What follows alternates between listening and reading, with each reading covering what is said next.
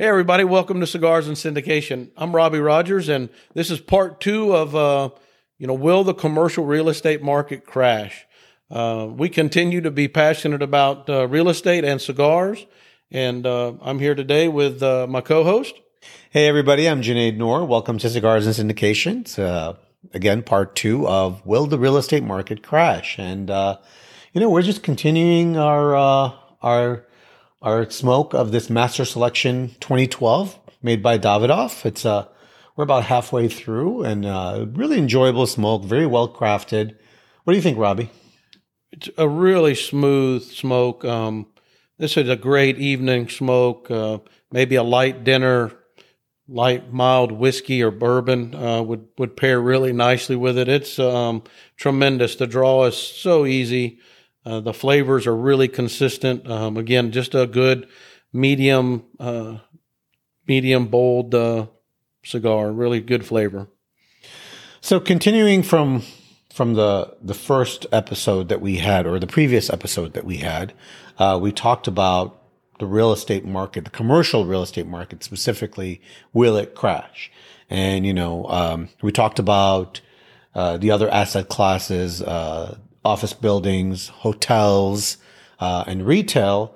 Um, in this episode, we want to get more into multifamily and and the issues with multifamily that are happening now. Right. We're going to talk about the multifamily um, real estate market as well as maybe some opportunities that might present themselves.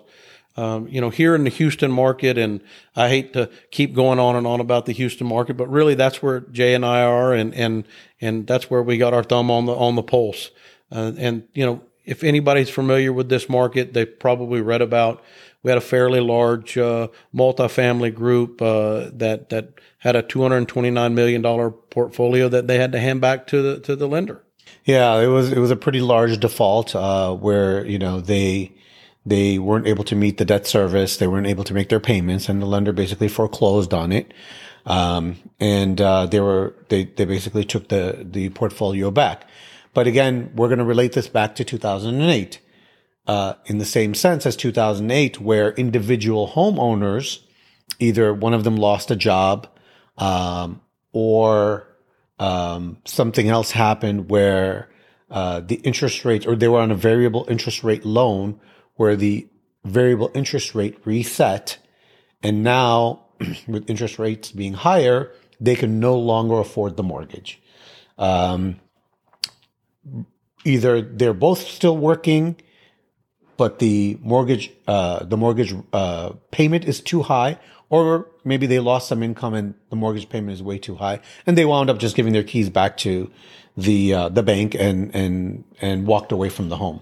You know, we've talked about this a, a bunch, and we talk about due diligence. We talk about our conservative re- approach to underwriting, and and there was several groups, and I'm not saying this is one of those groups, but you know, if you couple the rising interest rates with some aggressive underwriting, you know, you're really going to come to a quick end. So one of the reasons that the large multifamily default that happened in Houston was was because they had a variable interest rate, just like the variable interest rates that we saw in residential houses um, uh, in two, in 2008. Uh, uh, this particular portfolio of multifamily properties had a variable interest rate. And, you know, believe it or not, at the end of now, I have my statistics over here, at the end of 2020, actually, at the end of 2020, there were 2,500 multifamily properties with a floating rate debt that was two to three years and it was going to reset in two to three years. So similarly to the retail market and the office market, the commercial office market, there's going to be a lot of these notes come to call. Correct. That means in 2023, a lot of these interest rates are going to reset. And the question is going to come as to, well, will they be able to afford, when they refinance, will they be able to afford the new mortgage payment given the dysfunctional or functional operations that they are currently in right now?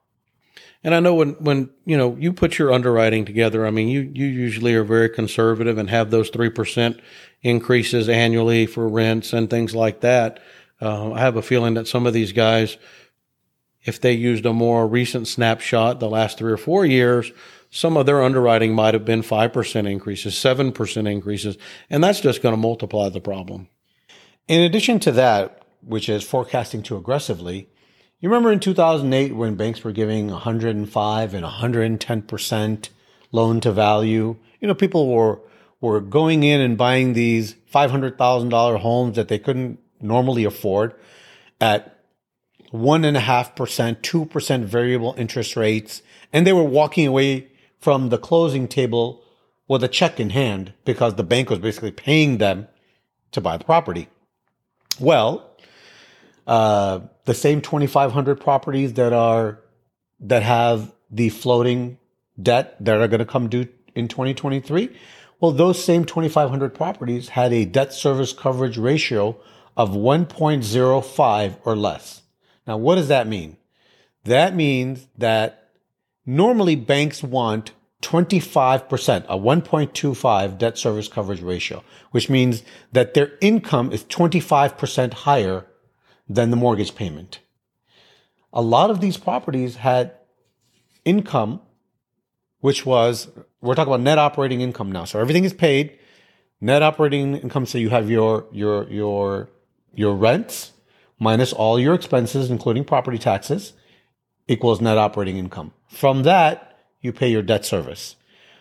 Well, a lot of these properties had debt service ratios which were either 100% of income. That means there's no there's no there's no increase, there's no margin for error less than 5%. So that means 1.05 debt service coverage ratios where if anything happened, you know, some little thing happened, they would not be able to make their mortgage payment. Well, and that that kind of leads to, you know, what kind of opportunities might be out there, and and where might they be? Are they are they going to be in the in the existing? Are they going to be in the new development? I mean, clearly the the the current loans with variable rates are all existing, uh, but there also might be some good land deals. There might be some some really good opportunities out there if uh, if you pay attention and, and watch the market. Yeah. So, what happens when interest rates go up? Just like what what what is supposed to happen in the residential market, is the value of the property goes down. Uh, but because there's a shortage in in, in uh, residential properties, we're not seeing that. In commercial properties, the interest rate goes up, the value of the property goes down. So that means that people have the opportunity to purchase multifamily properties with 25 to 29%, 30% discounts right now. So, so with those discounts, uh, coupled with the, the rising interest rates, how do you really gauge whether it's a good deal or not? So that's a, a, a little bit of forecasting and a little bit of looking into the future. Okay. As a result of inflation, rents have gone up. So the rents are not going to start coming back down. They don't usually come back down. Now, what they'll do is when when you read articles about oh rents are going down rents are going down like in austin for example in austin texas they're not actually going down they're not growing at 15 20% a year they're growing at maybe 2 or 3% a year which is what they normally grow at but nobody actually starts reducing rents the rents pretty much stabilize or they grow at 2 to 3% a year so rents are high already yes, you're going to walk into a property where you're going to pay higher interest rates. So your debt service is going to be higher. But what's going to happen over the next 12 months? Over the next 12 months, as the consumer price index starts leveling off, the Fed will start decreasing interest rates. Well, your rents are not going to go down, but as your interest rates go down, the buyers of these properties will be able to refinance their, their multifamily properties at lower interest rates with higher rents and that's a great combination to have a great performing asset. Yeah, and you brought up when you said inflation. Um, you know, this was the first time in in several months uh, that the Feds didn't raise interest rates. Um, what do you think that um, what do you think that's going to lead to for for the the rest of this year with interest rates and inflation? Because inflation seems to have it's not shrinking, but but it definitely seems to be getting under control. Yeah, it, it's it's. I think the last I read was about five percent inflation. The Fed is still hell bent on two percent inflation. Um, uh, and uh, Jay Powell just came out this morning and said that there will be.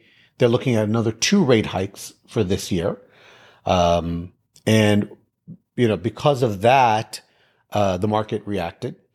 Um, and uh, because of that, because of those rate hikes, you know the the the properties that are due for refinance are going to pay even higher interest rates, and if their debt service is lower, and or uh, you know their their interest rates are become are getting too high, they're not going to be able to manage that, and they're going to have to turn over the keys.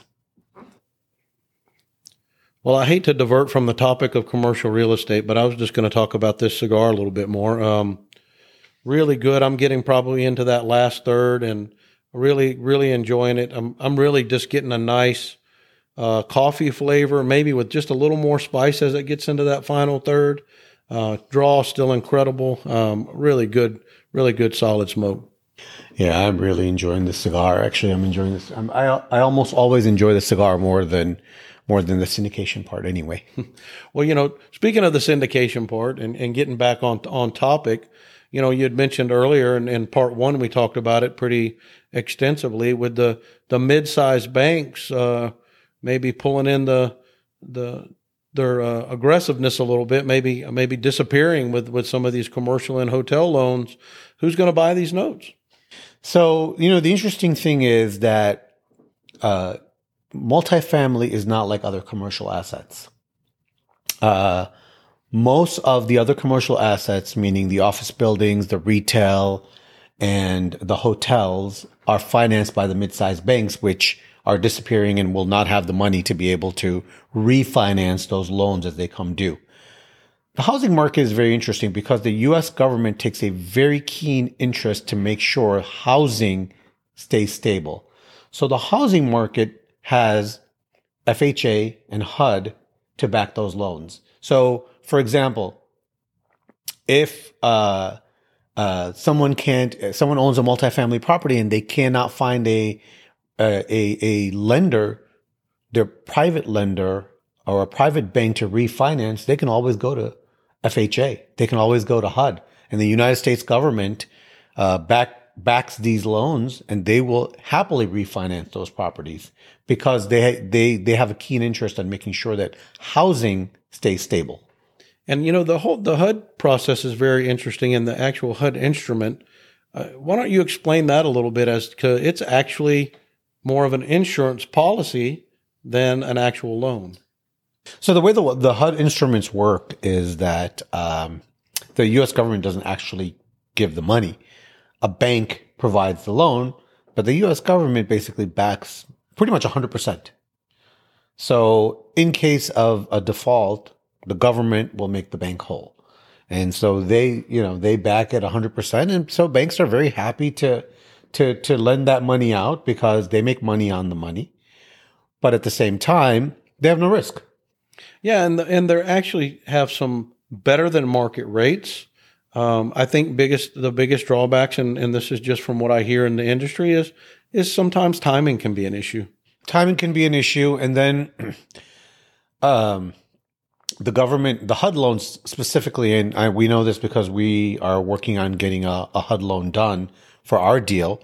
Um, the HUD loans uh, are made for long term hold. They're not made for, you know, for somebody to go in and value add to the property and flip it.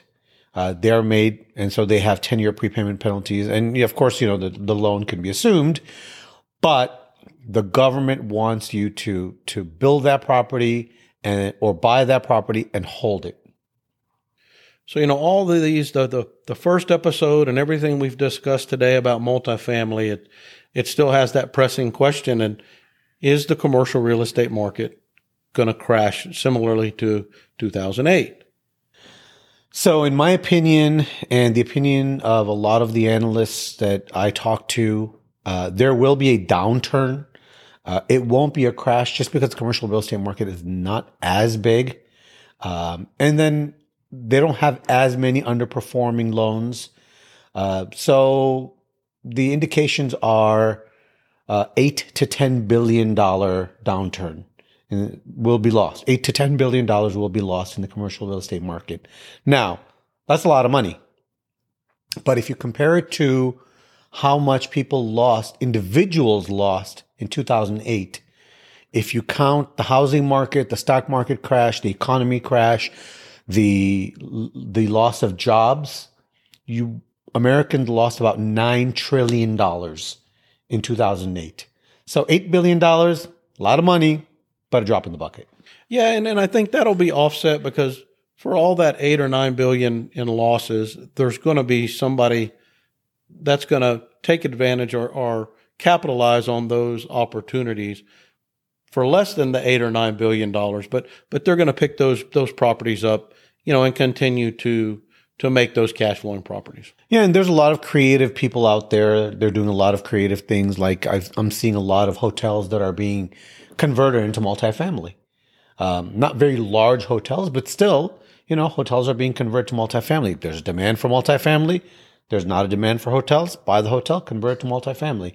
Uh, there's some retail that is being converted to mixed use property where I'm seeing where they will purchase the retail and then if if they have the ability, they'll build multifamily on top of the retail center so that you have a multifamily that's supporting the retail.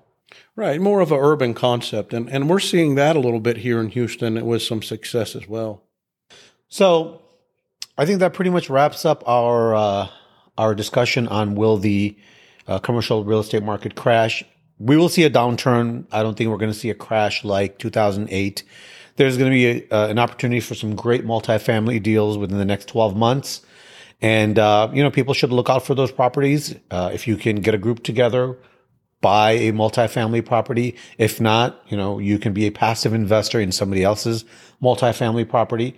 But, you know, just go out there and look for the deals and invest. You know, I think you hit the nail on the head when you said create, be creative. Uh, these property owners that are creative and, and gear their properties to this current environment, uh, whether it be more open concepts, more, uh, more, you know, conference rooms, smaller conference rooms, uh, whatever that market niche is for your customer, you know, be creative, give them the environment that they need to be successful and they'll keep leasing those office spaces. And you know, we did a couple of episodes on due diligence. You know, make sure that if you're going to be a passive investor, you are investing with a group that has a track record, that knows what they're doing, ask the right questions, make sure that you're not part of that group that, um, you know, winds up defaulting and then you wind up losing your money because that is possible. Speaking of losing money, if you could find this Davidoff uh, master selection, um, you should definitely buy it. Um, it's definitely a really good smoke, a little bit on the pricey side. Uh, we know Sammy at uh, Casa de Montecristo in Chicago's got some. You should hit him up. Um, otherwise, uh, smoke your, your next favorite cigar. And um, again, hit us up on albanyparkcapital.com. Keep your eyes out peeled for Byron Estates. That's going to be a really, a really solid uh, package that we're putting out soon. Uh, and, and smoke good smokes and invest wisely, guys.